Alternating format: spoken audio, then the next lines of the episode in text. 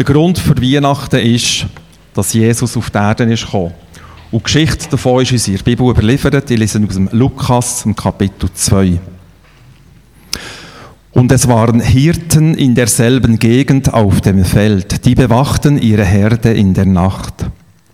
Und siehe, ein Engel des Herrn trat zu ihnen, und die Herrlichkeit des Herrn umleuchtete sie. Und sie fürchteten sich sehr. Und der Engel sprach zu ihnen: Fürchtet euch nicht, denn siehe, ich verkündige euch große Freude, die dem ganzen Volk widerfahren soll. Denn euch ist heute in der Stadt Davids der Retter geboren, welcher ist Christus, der Herr. Und das sei für euch das Zeichen. Ihr werdet ein Kind finden, in Windeln gewickelt, in der Krippe liegend. Und plötzlich war bei dem Engel die Menge der himmlischen Heerscharen, die lobten Gott und sprachen: Herrlichkeit ist bei Gott in der Höhe und Friede auf Erden und unter den Menschen Gottes Wohlgefallen. Und es geschah, als die Engel von ihnen weg in den Himmel zurückgekehrt waren, da sprachen die Hirten zueinander: Lasst uns doch bis nach Bethlehem gehen und die Sache sehen, die geschehen ist, die der Herr uns verkündet hat. Und sie gingen eilends und fanden Maria und Josef, dazu das Kind, in der Krippe liegend. Nachdem sie es aber gesehen hatten, machten sie überall das Wort bekannt, das ihnen über dieses Kind gesagt worden war. Und alle, die es hörten, verwunderten sich über das, was ihnen von den Hirten gesagt wurde. Maria aber behielt alle diese Worte und bewegte sie in ihrem Herzen. Und die Hirten kehrten wieder um und priesen und lobten Gott für alles, was sie gehört und gesehen hatten, so wie es ihnen gesagt worden war. Warten.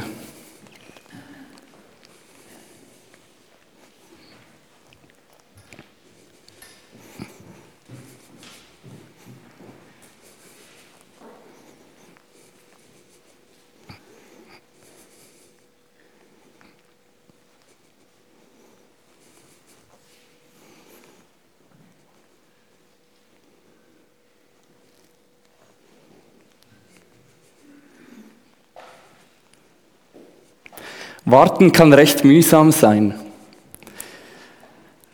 Warten ist etwas, das manchmal recht anstrengend ist, manchmal recht langweilig ist. Vielleicht habt ihr das auch gemerkt, vielleicht musstet ihr dieses Jahr auf eure Geschenkli warten. Ich durfte einige schon aufmachen und darf heute Nachmittag dann die letzten hoffentlich auftun. Warten ist oft für uns nicht etwas Angenehmes, sondern etwas Anstrengendes. Und das Ereignis in unserer Bibelstelle passiert mitten in eine Zeit des Wartens hinein. Man wartet in Israel. Man wartet auf eine Person, die alles wieder gut machen soll. Das Volk Israel Wurde, musste die Erfahrung machen, dass sie ins Exil geführt wurden. Sie wurden verschleppt aus ihrem eigenen Land in ein anderes Land, nach Babylon. Und als sie wieder zurückkamen in ihr eigenes Land, war es nicht mehr dasselbe. Sie waren nicht mehr ihre eigenen Herren. Sie waren unter einer fremden Herrschaft, nämlich unter der Herrschaft der Römer. Die Römer beherrschten sie, sie trieben hohe Steuern ein. Und vor allem, was für einen Juden damals noch viel schlimmer war, sie beteten fremde Götter an, mitten auf dem Boden von Israel, von dem gelobten Land. Und ein gläubiger Jude zu dieser Zeit war einerseits sehr traurig, weil das passiert ist. Und er wusste, das ist falsch, das kann doch irgendwie nicht sein. Und auf der anderen Seite hatte er eine Hoffnung, eine fröhliche Erwartung. Er wusste auch, jemand wird kommen und das alles wieder richten. Es wird einer kommen, der wird das alles wieder gut machen. Und das war die Erwartung, und die gründete sich auf Bibelstellen aus dem Alten Testament. Schon in den Mosebüchern und dann vor allem die Propheten haben davon gesprochen, es wird ein Retter kommen. Jemand wird kommen und alles wird wieder gut sein. Und so warteten sie und warteten und warteten. Und dann hören wir von einigen Hirten, die auf einem Feld sind und ihre Herden bewachen und wahrscheinlich auch warten, aber eher darauf warten, dass es endlich morgen wird, dass die kalte Nacht vorbei ist, dass sie ihre Schafe in Sicherheit wissen. Und dann passiert etwas, das sie nicht erwartet haben. Und zwar, dass plötzlich ein Engel vor ihnen steht und dass die Herrlichkeit Gottes um sie herum leuchtet. Und sie fürchterlich erschrecken, wie wir das wahrscheinlich auch würden. Aber der Engel sagt zu ihnen, habt keine Angst. Heute ist ein Tag der Freude. Der Retter ist geboren. Wirklich. Der Retter ist geboren. Der, auf den wir alle gewartet haben, er ist endlich da. Kann das denn möglich sein? Und wenn wir genau hinhören auf das, was der Engel sagt, dann gebraucht er drei besondere Namen. Er sagt, der Retter ist geboren, es ist Christus, der Herr. Und das sind drei Namen, die haben besondere Bedeutungen. In den Ohren eines Juden aus dieser Zeit, der hört bestimmte Dinge, zum Beispiel beim Namen Retter. Im Alten Testament wird ganz häufig Gott selber als der Retter erfahren. Zum Beispiel rettet Gott sein Volk Israel aus der Sklaverei in Ägypten. Dann, als sie in ihrem Land sind, rettet er sie immer wieder vor ihren Feinden. Aber dann auf einmal kommen sie ins Exil nach Babylon und die Frage taucht auf, ist, ist Gott immer noch unser Retter? Ist Gott immer noch auf unserer Seite? Und gleichzeitig hat man diese Stellen im Alten Testament, die verheißen, es wird einmal ein Retter kommen. Und mit diesem Wort Retter ist eine ganz große Hoffnung verbunden. Die Hoffnung auf jemanden, der Israel retten wird, der alles wieder gut machen wird. Und jetzt sagt der Engel, der Retter, er ist gekommen. Das zweite Wort Christus, wir haben es sicher schon häufig gehört, aber was bedeutet es denn eigentlich? Christus, eigentlich Christos, ist ein griechisches Wort. Es ist die Übersetzung vom hebräischen Maschiach und es bedeutet gesalbt. Gesalbt, mit Öl gesalbt. Und dazu müssen wir wissen, dass im Alten Testament ein König oder auch ein Priester, wenn er in sein Amt eingesetzt wurde, dann hat man ein Fläschchen Öl genommen und hat es ihm über den Kopf gegossen und dann wurde er gesalbt und mit dieser Salbung wurde er in sein Amt eingesetzt. Und mit der Zeit hat man dann, wenn man den König gemeint hat, hat man einfach von dem Gesalbten gesprochen. Mit anderen Worten, der Engel sagt, es kommt ein Retter, der Retter ist geboren, aber dieser Retter ist auch ein König. Er ist gesalbt, der gesalbte Christus. Und dann sagt der Engel, Herr, er ist, der Retter ist geboren, es ist Christus, der Herr. Und Herr ist jetzt eigentlich ganz ein stinknormales Wort. Es ist zunächst einfach das Wort, das jeder Mann für seinen Chef gebraucht hat. In einem ganz normalen Anstellungsverhältnis hat man seinen Chef Kyrios oder eben Herr genannt. Aber Herr ist auch gerade ganz ein besonderes Wort. Und zwar wurde ja das Alte Testament ursprünglich in Hebräisch geschrieben und zur Zeit von Jesus hat man es oft in der griechischen Übersetzung gelesen. Und die griechischen Übersetzer haben immer, wenn im Alten Testament Gottes Name Jahwe stand, haben sie dafür Kyrios eingesetzt. Und das heißt, ein gläubiger Jude, wenn er das Wort Kyrios gehört hat, dann wusste er auch, das ist das normale Wort, das wir für Gott gebrauchen. Der Engel sagt, der Retter ist geboren, es ist Christus, der Herr. Also zusammengefasst bringt der Engel den Hirten eine ganz gewaltige Botschaft, eine gewaltige, mächtige Ankündigung. Und dann sagt er nochmal etwas ganz Unerwartetes.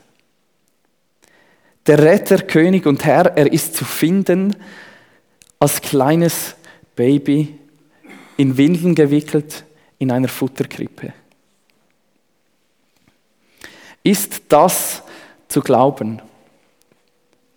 Ist es zu glauben, dass dieses kleine Kind in einer Futterkrippe der Retter, Christus und Herr sein soll? Wie soll dieses Kindlein in der Krippe Israel retten? Dazu braucht es Macht und Einfluss. Dazu braucht es im Minimum eine Menge Geld. Aber dort liegt es, in seiner Futterkrippe, weil seine Eltern arm sind, weil sie zu diesem Zeitpunkt sogar Flüchtlinge sind, weil sie sich nicht mehr leisten können. Was hättest du getan, wenn du einer dieser Hirten gewesen wärst? Und du hättest da friedlich deine, deine Schafe bewacht in der Nacht, vielleicht ein bisschen gefroren, vielleicht ein bisschen müde gewesen, und dann plötzlich kommt dieser Engel mit dieser Botschaft und sagt, der Retter ist geboren, es ist Christus, der Herr, aber du findest ihn in einer Futterkrippe. Was hättest du gesagt? Hättest du gesagt, yes, endlich ist er da.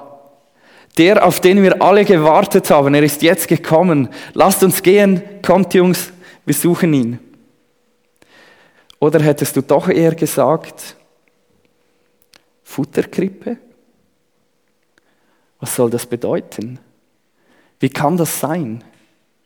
Wie kann es sein, dass der, der uns endlich helfen wird, der, der uns endlich befreien wird, in einer Futterkrippe liegt? Das stimmt doch irgendetwas nicht. Und vielleicht wärst du doch eher bei deinen Schafen geblieben und hättest gesagt, ja, ja, geht ihr mal, könnt mir ja dann erzählen, was ihr gefunden habt. Mal ehrlich, diese ganze Botschaft ist doch eher schwer zu glauben. Machen wir doch einmal den Sprung zu heute. Wie geht es uns mit der Botschaft von Weihnachten? Können wir das glauben? Können wir glauben, dass in diesem kleinen Kindlein in der Krippe sogar Gott auf die Welt gekommen ist? Dass der lebendige Gott ein kleines Kind geworden ist? Nicht nur so, um, um sich irgendwie zu verstecken, sondern dass er wirklich Mensch geworden ist? Können wir das glauben? Ich denke, es gibt mindestens zwei große Fragen, die wir an die Weihnachtsgeschichte stellen könnten. Und die erste ist, ist das nicht einfach ein schönes Märchen, eine schöne Geschichte? Eine Geschichte, die uns Mut machen soll, ja, Gott hat den Menschen gesucht, besucht, der Mensch ist Gott irgendwie wichtig, aber das muss ja nicht so passiert sein. Wir müssen das nicht ganz wörtlich lesen. Das ist schon damals einfach aufgeschrieben worden, um den Menschen Mut zu machen, aber niemand hat das so richtig ernst genommen. Hauptsache, man hat einen guten Grund, um sich Geschenke zu machen, ein paar feine Gurzli zu backen. Ich glaube, dass diese Meinung heute recht verbreitet ist. Und ganz oft hört man dann, ja, die Wissenschaft hat uns ja gezeigt, es gibt keine Engel, es gibt nur das, was wir sehen und betasten können. Deshalb müssen wir diese Geschichten als Märchen lesen. Aber sie sind immer noch sehr wertvoll, wir, sie machen uns Mut, wir können dann besser durchs Leben gehen.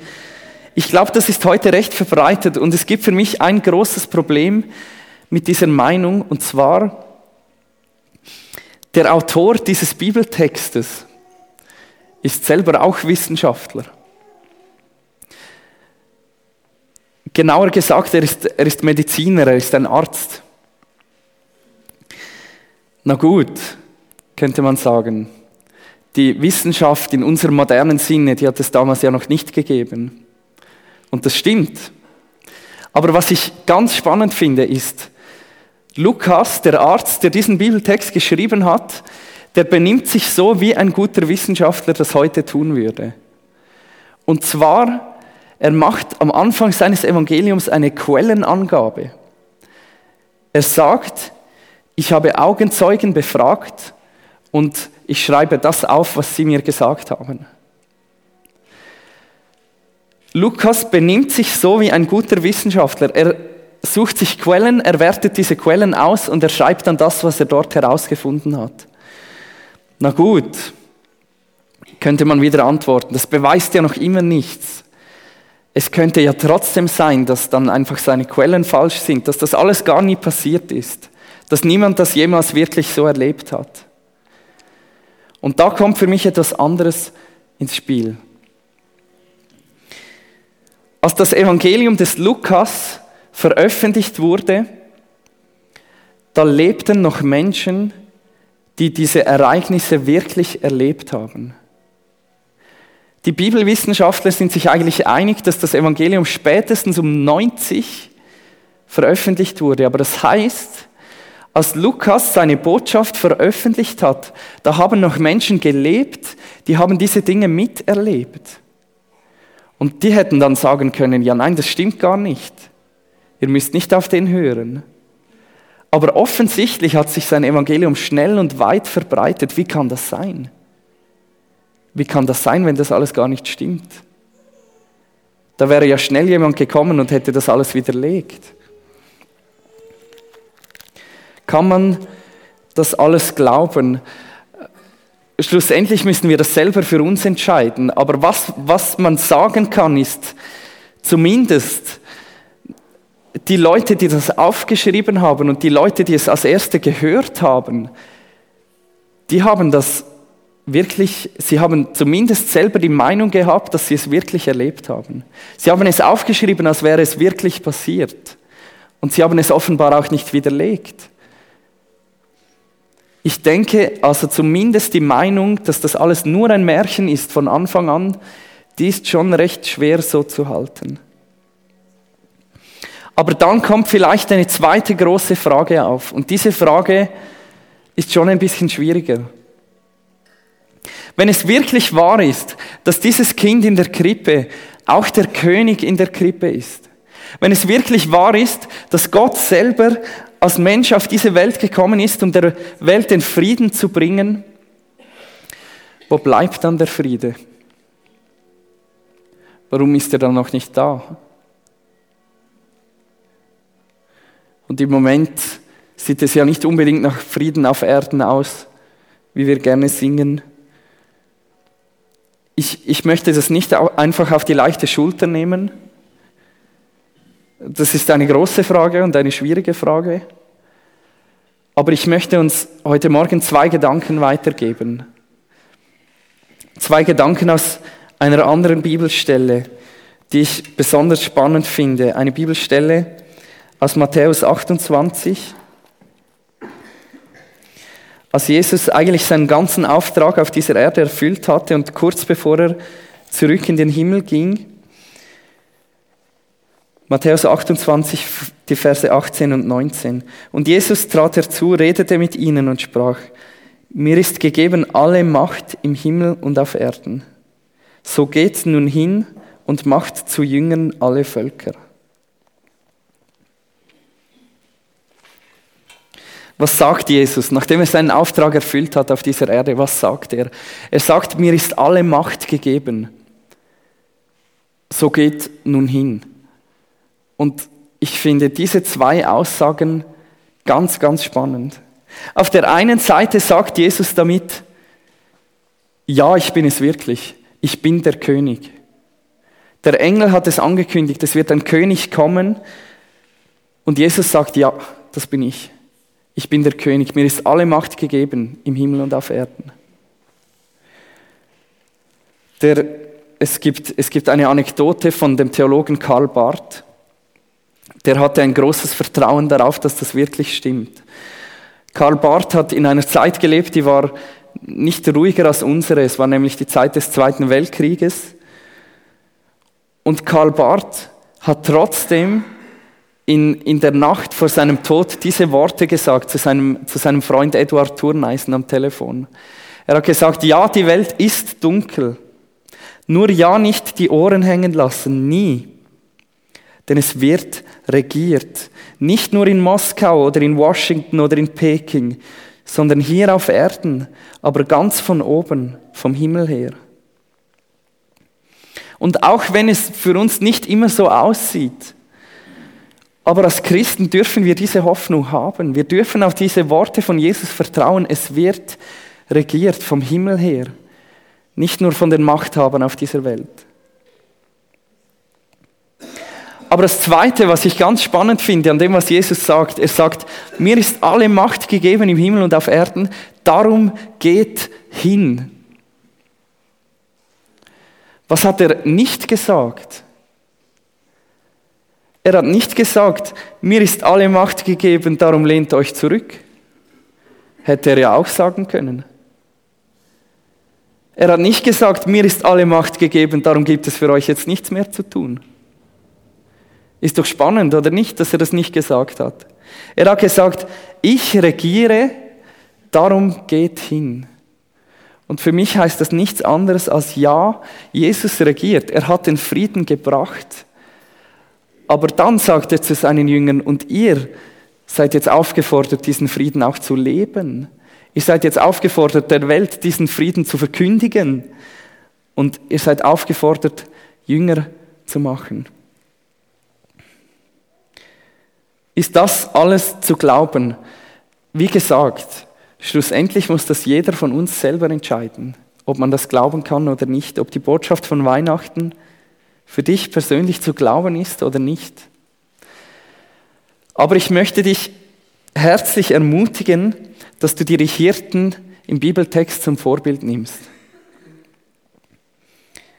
Und es geschah, als die Engel von ihnen weg in den Himmel zurückgekehrt waren, da sprachen die Hirten zueinander: Lasst uns doch bis nach Bethlehem gehen und die Sache sehen, die geschehen ist, die der Herr uns verkündet hat. Die Hirten haben die Botschaft vom Engel bekommen, aber damit war, war es ihnen nicht genug. Sie wollten es selber sehen. Sie, und sie gingen auf das Wort dieses Engels hin und haben diesen König in der Krippe gesucht. Und dazu möchte ich dich auch ermutigen. Zumindest bei den Hirten hat es sie zum Erfolg geführt.